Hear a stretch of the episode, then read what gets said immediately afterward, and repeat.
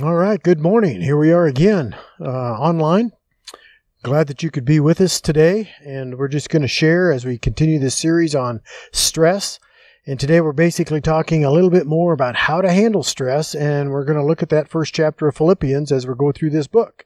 So let's just have a word of prayer as we begin. Heavenly Father, we thank you for your word today. And Lord, we just ask right now that you will just open our hearts and our minds for what your word has for us. And Lord, we just pray for those who just need a, a special touch, uh, maybe a healing touch.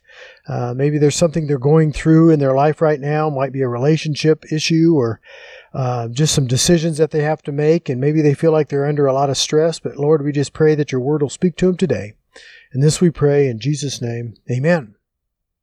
So imagine yourself, you, you fall asleep on the couch on a Sunday afternoon and you begin to dream.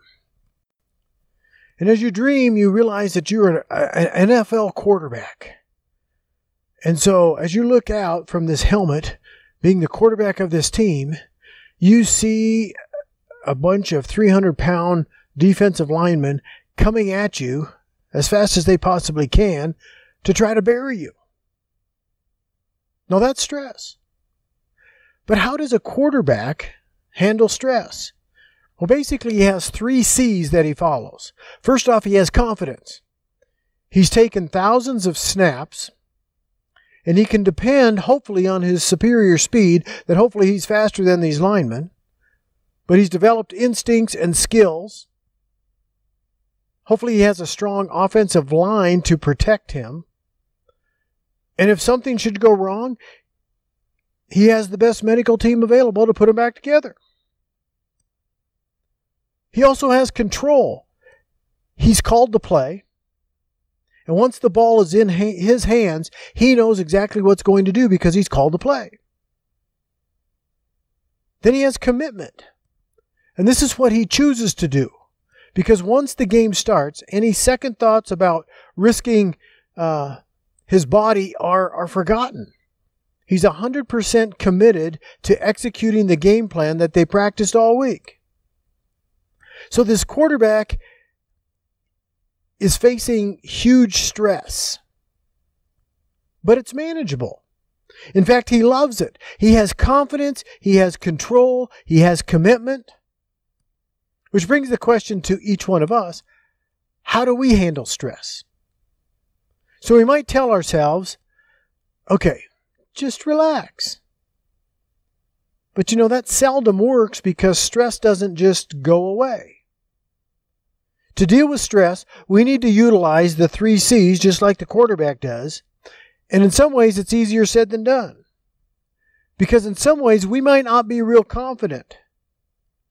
We don't know what's going to happen with our health. We don't know what's going to happen to the economy or we're not sure about our own abilities. We're not sure whether things are going to work out the way we hope they would. And so many times we even struggle to maintain control. We can't control sickness. We can't control our economy. We can't control any natural disasters. Sometimes we can't control our kids. We can't control our boss. Sometimes we can't even control our own emotions. So then we might end up questioning our commitment. So we second guess our choices. And so we begin to look for shortcuts. And so when things get hard, we wonder whether or not the benefits are worth the cost. So if we look at these three C's, they can help us with stress, but how do we get confidence? How do we get control? And how do we get commitment? How does our faith help us out? So that's kind of what we're going to talk about today. How does trusting in Jesus help us deal with the three C's? Now, the Apostle Paul wrote this letter to the Philippians from a prison. Uh, perhaps he's in, uh, in Rome under arrest. He's concerned for his life because he could be sentenced to death any day. But he's concerned for the gospel to which he has committed his life. And while he's in prison, these false teachers are infiltrating into the churches and he's heard, even in this church at Philippi, that there's conflict and dissension going on.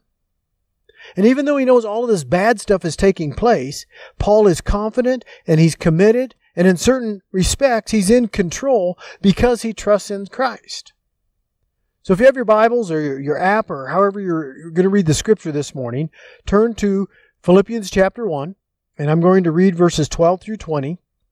And it says, Now I want you to know, brothers and sisters, that what has happened to me has actually served to advance the gospel. As a result, it has become clear throughout the whole palace guard and to everyone else that I am in chains for Christ. And because of my chains, most of the brothers and sisters have become confident in the Lord and dare all the more to proclaim the gospel without fear. It is true that some preach Christ out of envy and rivalry, but others out of goodwill. The latter do so out of love, knowing that I am put here for the defense of the gospel.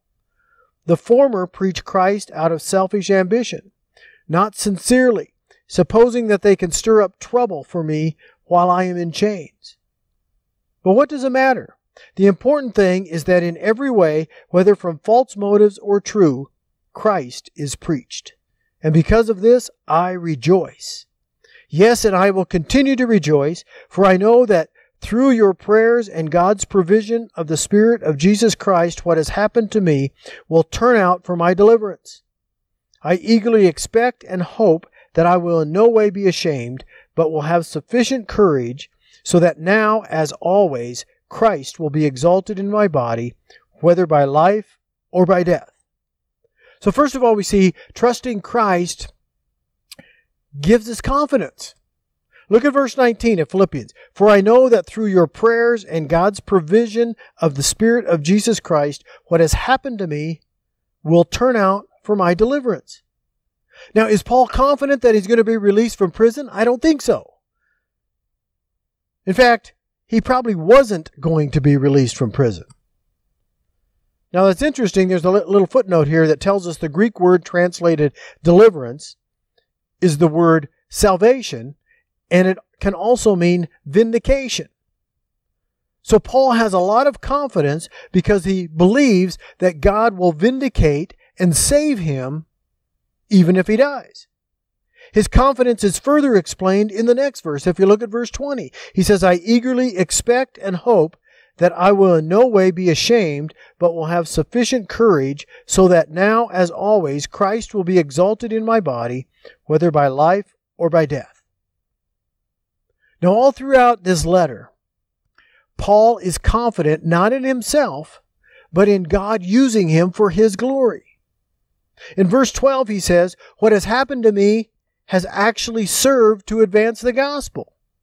In verse 6, which we talked about a little bit last week, he's confident that he who began a good work in you will carry it on to completion in Christ.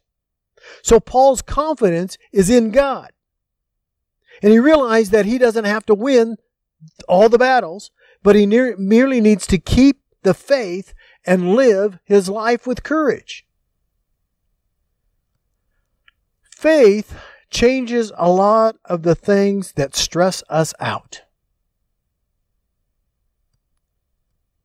We don't have to be confident that we can beat cancer in order to face it with a confident hope. We don't have to know how our kids and grandkids will turn out to be confident in dealing with them. We don't have to know whether ethical behavior will pay off to confidently do what is right. Now, will things always turn out as we hope? No. We see sometimes cheaters do prosper sometimes, at least for a little while. We see in this life, life can be unfair. We see that Christians can get sick and die. Yet in the end, we also see that Christ will win. So in these few verses that we've read this morning, Paul refers to Christ at least nine times. And Paul believes, and we can believe, that Christ will win in the end. And because Christ will win in the end, we will win in the end. If we live with courage and hope. Now, we also see that trusting Christ allows us to control our own choices. Now, this is kind of interesting illustration, but Do you like to ride in the passenger side of the car? Are you a right seat driver? How do you do when you're not behind the steering wheel? And I'm going to say I, I don't do too well. I have a hard time being in the passenger seat.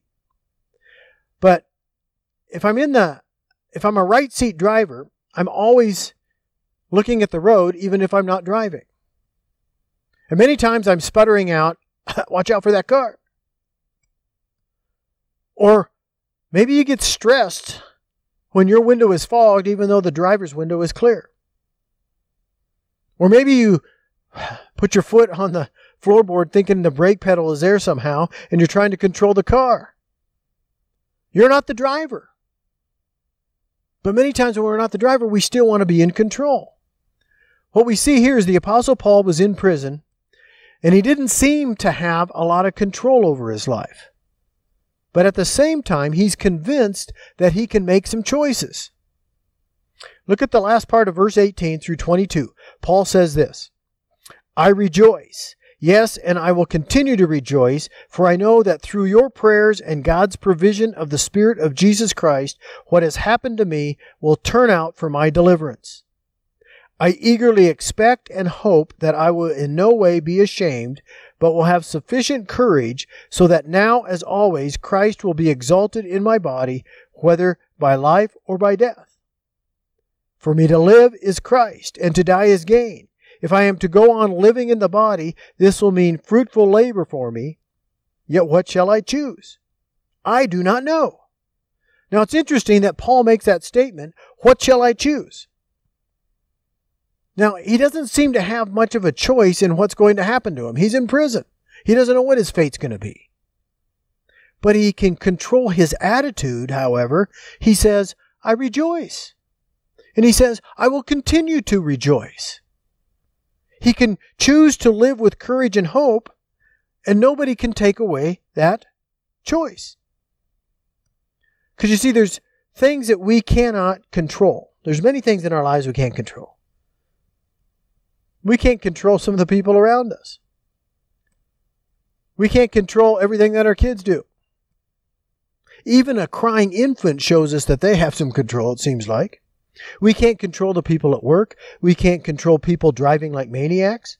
We can't control terrorists. We can't control the economy. We can't control the politicians, at least not much. We can't control the weather. We can't control the pandemics. We can't control chemical imbalances that happen in our bodies. We can't control the past. But what is Paul's secret for stress that comes from not being in control? He says, give it up. He says, for me to live is Christ, and to die is gain. If I am to go on living in this body, this will mean fruitful labor for me. Yet what shall I choose? I do not know. Now, Paul doesn't get to choose whether he lives or dies. And maybe that's a good thing. He does get to choose to lean into God's plan for him, whether it's in life or in death. Because you see, no matter how helpless we feel, we still have choices. So Paul says to the church, if you go down to verse 27, he says, Whatever happens, conduct yourselves in a manner worthy of the gospel of Christ. Whatever happens. Whatever happens, whatever happens, we can choose to take care of ourselves. We can choose to eat well. We can choose to go to bed on time. We can choose to do our devotion time to read the Bible and pray. We can choose not to sink to the level of those around us.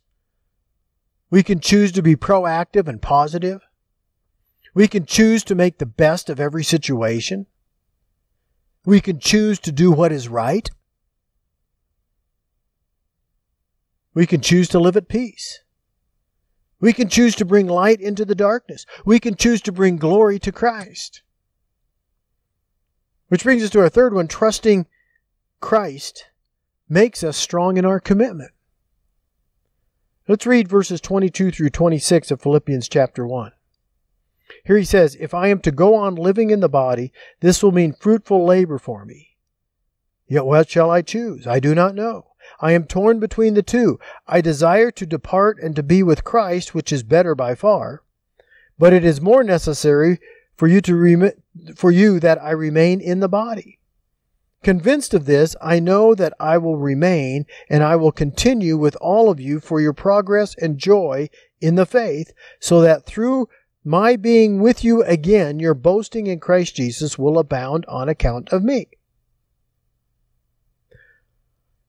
Now, a wise man once gave this advice. He said, Stay alive all of your life. And Paul decided to do that. For as many days as he would live, he was going to be 100% committed to whatever opportunities God would give him. So you see what happens with stress? Stress increases when we as people, when we're not 100%. When we're not 100% in the game. A student who's putting forth 70% effort in class or a worker who is going through the motions are setting themselves up for stress. People who are tentative about their marriage commitment, maybe even questioning whether they should stay married, are increasing their stress level. Christians who, who show up at church just when it's convenient while trying to invest as little as possible in their relationship with Christ, and they don't care too much about others, they're going to find that their religious activities are just another source of busyness. There's a missionary years ago from uh, to India. His name was E. Stanley Jones, and he said this: "If you don't make up your mind, your unmade mind will unmake you." So you see, shallow commitments lead to disappointment and dissatisfaction. And so when you look back, when you look back in your life, were there times in your life when you were fully committed to Christ? You were fully serving Christ? Maybe you went on a mission trip. Or, or, or maybe there was a contribution to a cause that you gave, and maybe you invested significant time and effort in some people. Or maybe there was a time that you took a courageous moral stand so that you could stand for Christ. And in some ways, it was stressful to make those decisions, but you're looking at it and say, boy, that was great stress. I had joy and fulfillment. That's what following Christ does. That's what being committed to Christ does. Because as you put your life, really put your life on pause for just a few minutes this morning, think about a couple things. Think about this question What are the sources of stress in your life? What are the sources of stress? Is it your marriage? Is it your kids? Is it relatives that you're dealing with? Maybe it's work. Maybe it's just difficult people. Maybe you're just getting older and it's bringing stress. Or maybe you're losing abilities and freedom. Maybe the stress is in the world and it's making you feel powerless. But I'd like you to look deep within. What do you need to handle the stress in your life? Do you need confidence that you will be okay? Do you need confidence that your efforts will be worth it in the end? Because with Christ, we know that all things work together for our good, because in the end, we share his victory. Maybe you feel like you're struggling because you feel like your life is out of control. Because you see, there's many circumstances that we cannot control, but we can choose to trust God. We can let go and let God take care of the things that we cannot control while we do our best to stay on course for the things that He had set for us to do. Is there something that's holding you back from being totally committed to Christ? And if we continually question whether following Christ is worth it, sometimes that questioning adds to your stress. But you know what? Once we decide that we are all in for Christ, once we have decided that we are focused and in the flow of what God is doing and through us, our stress level goes way down and our joy level goes way up. So the question is, what does God want to give to you today? What is the stress that you're facing that maybe there's a lot of things that are out of your control and you need to just give it to Christ? But maybe it's a time where you just say, Lord, I need you. I need to be 100% committed to you. Let's pray. Heavenly Father, we thank you for your word this morning. And Lord, I just pray as we really go through life and, and many days, every day, we deal with a certain amount of stress. But Lord, I just pray right now that we can be totally committed to you in all areas of our lives. And Lord, sometimes that's uh, somewhat of an easy thing to do, but there's other times when we have to take our stand. And Lord, I just pray right now that you'll give us all what we need. But Lord, I just pray that all of us here can be truly committed to you. And Lord, I just pray that if there's someone uh, out there that does not know you as their Lord and Savior, that right where they are, that they will ask you into their heart and life. And so, Lord, again, we just thank you for this time that we've had to discuss your word together. And Lord, I just pray that we can uh, just live our lives uh, with a little less stress. And this we pray in Jesus' name. Amen. So I want to thank you again this morning for joining us. And and again, if you have any needs or need to talk or whatever, feel free to call. Call the church office. Call me. Call Pastor Scott, and we'll be happy to talk with you and visit with you. But I trust that you can have a, a little less stress this week, but we'll know how to handle it because we're going to give it all to Christ.